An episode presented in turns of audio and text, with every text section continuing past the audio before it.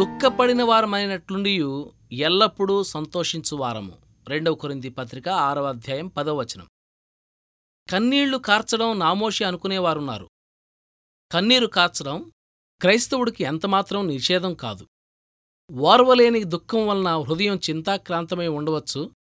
శ్రమల తాకిడికి పగిలి నేలకూలే స్థితిలో ఉండవచ్చు.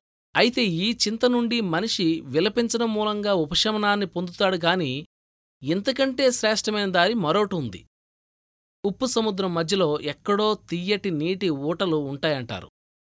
అతి కఠినమైన గండశిలల నెర్రెల్లో కొండ శిఖరాలపై అతి సుకుమారమైన పుష్పాలు వికసిస్తాయంటారు.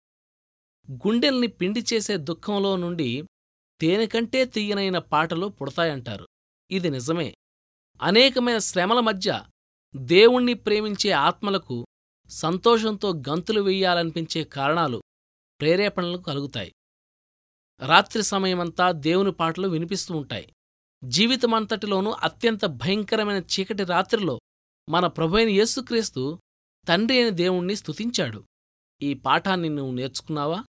దేవుని చిత్తాన్ని కేవలం భరించడం కాదు దాన్ని కోరుకోవాలి. దానిలో పట్టరాని ఉత్సాహంతో ఆనందించాలి. మహిమలో తేలియాడాలి. గాయపడిన నా హృదయం మౌనమూనింది. కలతల కెరటం నాపై పొర్లిపారింది. మూలుగు చిన్న ఆక్రోశం కూడా ఉబికి రాలేదు.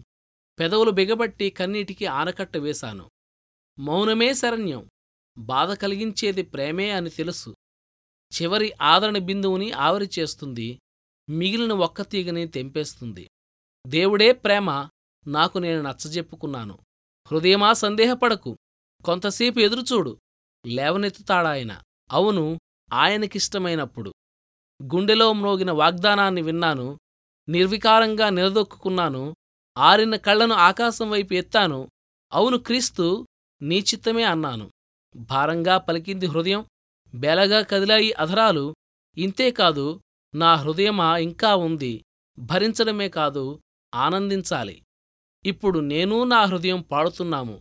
వాయిద్యాల మేళవింపు లేకపోయినా గానం చేస్తున్నాము.